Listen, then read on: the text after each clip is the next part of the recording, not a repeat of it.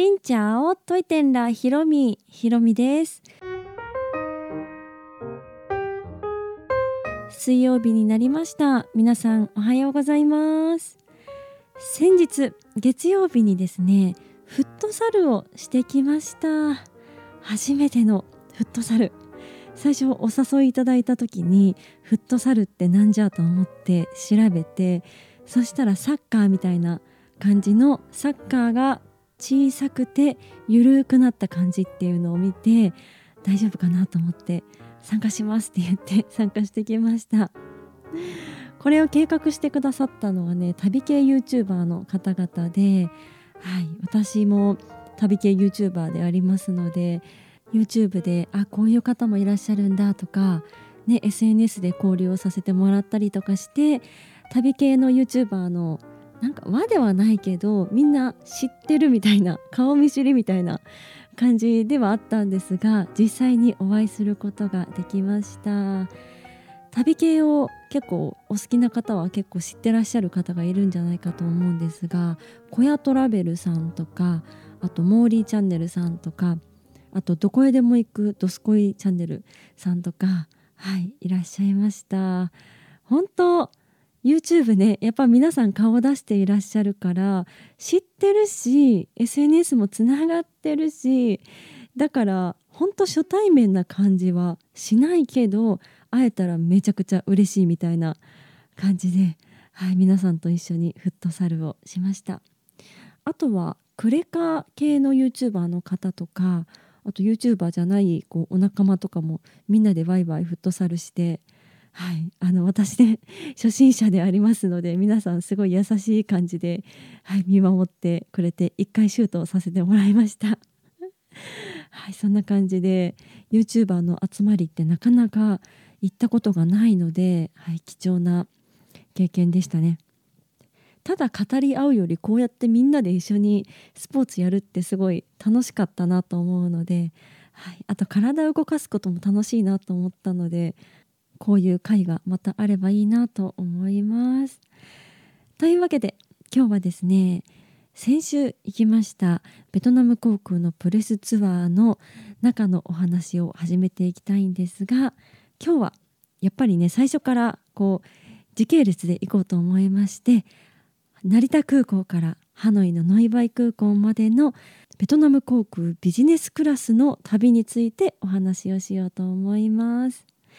で、最初に言っておきますと、このプレスツアーというのはメディア向けのツアーなので、同じようなツアーが一般に出回っているというわけではなくって、ベトナム航空とかベトナムの魅力を私たちが発信するために計画されたツアーです。3泊5日だったんですけど、めちゃくちゃ濃かった、はい、濃い時間を過ごして、ね、記憶がもうほんと最近のことなのにいろんな体験をしたから記憶が上塗りされて、なんか行きのビジネスクラスがちょっと薄まってきてるかのようなぐらいのすごい濃いツアーでした、はい、ちょっと思い出しながらお話をしていこうと思います。今回はビジネスクラスということで、初めて国際線のビジネスクラスに搭乗しました。まず最初はチェックインが、はい、スムーズに行けるということがありまして、ビジネスクラスなんだなっていうふうに思いました。そして成田空港ではラウンジを利用することができます。チェックインをした時になんかラウンジ入場券みたいなのをくださって、それで何だったかな、成田エアポートラウンジかなんかそんな感じのところに行きました。ちょっと違うかもしれませんが、荷物検査は皆さんと一緒な感じで、特に優先とかはなく、ベトナム航空の搭乗口は左に進んだところなんですけど、ラウンジは右の奥の方にありました。なのでちょっと搭乗口からは遠いので、ある程度時間に余裕を持って行った方がいいかなと思いましたね。そしてラウンジに行ったらとっても広くってですね、軽食がバイキング形式でありました。あとお酒もね結構置いてあったりとかして、ビールサーバーが置いてましたね。確かアサヒのスーパードライが置いてあったりとかして、あとちょっと魅力的だなと思ったのがコーヒーマシンがねちょっと変わったおしゃれなやつだったので、すごい優雅なカフェタイムっていう感じでした。あとは日本らしく日本の和室みたいなちょっと写真撮れるよみたいなブースがちょこっとあったりして、結構開放的な感じのラウンジでしたね。目の前に飛行機がこう滑走路とかがあるところなので、飛行機を見ながらゆっくりすることができます。で、ゆっくりといえどもビジネスクラスっておそらく普通の人よりも搭乗時間が早く設定されてるんじゃないかなと思うんですけど、ちょっと違ったらごめんなさいですけど、だからラウンジに行ける時間っていうのは結構その分短くなるので、早めにチェックインして早めにラウンジに行って早めに搭乗口の方に行くっていう感じの早めの方がラウンジはゆっくりできるんだなと、思いました。そして搭乗口に行くと、ベトナム航空の搭乗口って22、3、4、5とかそこら辺の固まってるんですね。で、出る便の時間も9時半と10時と10時半みたいな感じで、こうダナンとホーチミンとハノイで同じぐらいの時間に出るので、自分が、どこに行くか間違えないように、行き先を間違えないようなところでちゃんと、確認して待ちます。そしたらそこで視聴者さんが声をかけてくださって、同じハノイ便に乗るということで、とても嬉しくなりました。で、今回は、ベトナム航空のプレスツアーに参加させていただいているので、特別に早めに機内に案内をしていただけました。他のビジネスの方が入る前に取材っていう形なので、もちろん私だけじゃなくって他のメディア関係のお仕事される方と一緒にビジネスクラスの写真を撮らせていただいたりとか、あと青材 CA さんを集めてくださって、皆さんの記念写真みたいな感じを撮らせていただけて、思いがけぬサービスに、感動しておりました。そして、ビジネスクラスの旅が始まります。私が乗った機体はエアバスの350の900っていう機体なんですけど、私この機体はなかなか乗ることがないなと思いまして、ベトナム航空に乗るときは結構ボーイングの787の9のドリームライナーっていうのが多いので、ちょっといつもと違う、感覚になりました。といえどもちょっと飛行機の中の違いっていうのはそんなにめちゃくちゃわからないんですけど、ちなみに帰りにね乗ったのがそのドリームライナーだったんですけど、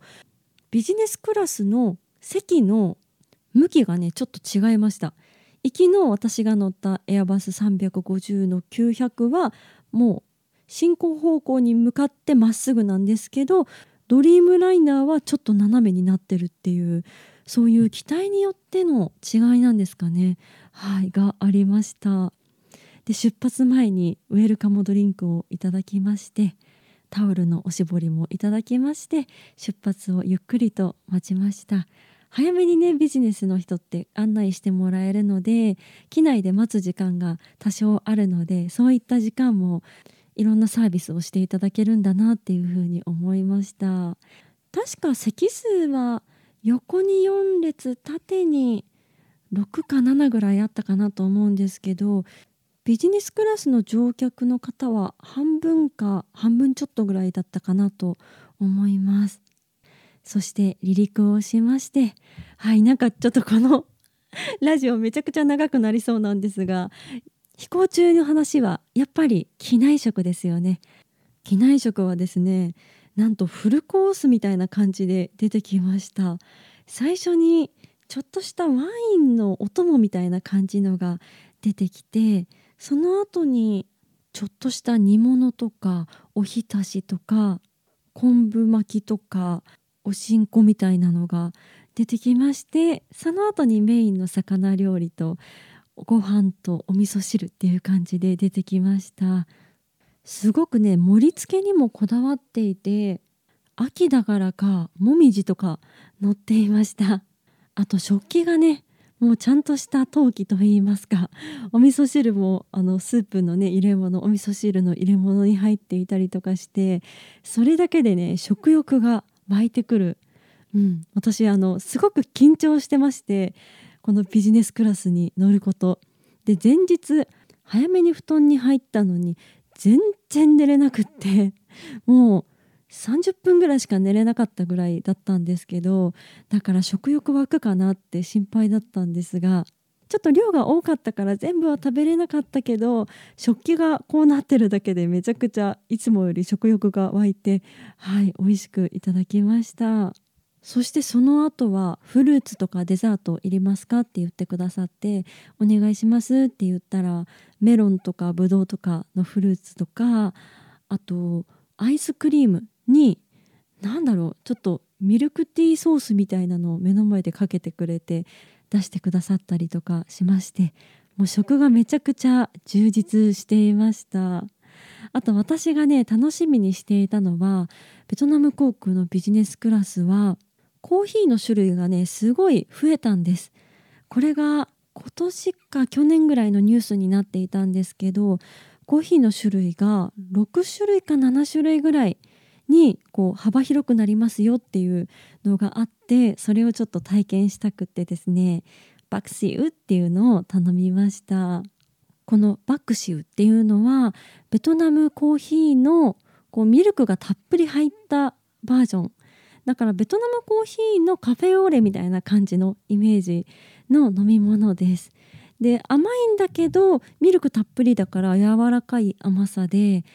機内で作っていただいてとっても美味しかったです。他にもお酒の種類がたくさんあったんですけど、まだね旅始まったばっかりで、その日も昼過ぎにハノイに着いてからいろいろ取材があったので、ちょっとお酒は控えておきました。そんな感じでハノイのノイバイ空港に着きまして、で置き止めだったので飛行機の場所までバスで向かったんですけど、ここでですね日本の政府専用機がありました。ちょうど秋篠宮ご夫妻がいらした時だったので、その政府専用機も見ることができて、なんだか日越はつながってるなっていう気がして嬉しくなりましたね。それでイミグレーションを突破するときはビジネスクラスは特に関係なく普通に並びました。そんなに空いてはなかったけど、いつものすごい長蛇の列に比べたらかなり少なかった方かなと思います。というのが自動ゲートっていうのが割と最近できまして、でも使ってる人ね見なかったんですよねどうなんだろう、使えてるのかわからないんですけど、そういった影響もあってか、割と早めに20分30分かからないぐらいかなで出ることができました。そんな感じのベトナム航空ビジネスクラスの成田ハノイ線の搭乗のお話でした。ちなみにですね、ベトナムに行ったのが9月20日なんですけど、その時点の空港のレートはですね、1万元が163万8000ドンぐらいだったと思います。いやー、まだまだレートは戻らないなっていう感じですね。もしかしたらこのまま戻らないんじゃないかっていう雰囲気を感じるぐらい、円安の影響と空港がレートがちょっと悪めっていうのもあるかもしれませんが、160台から抜け出せないなという感じですね。そんな感じで今回は成田からハノイのベトナム航空ビジネスクラスのお話でした。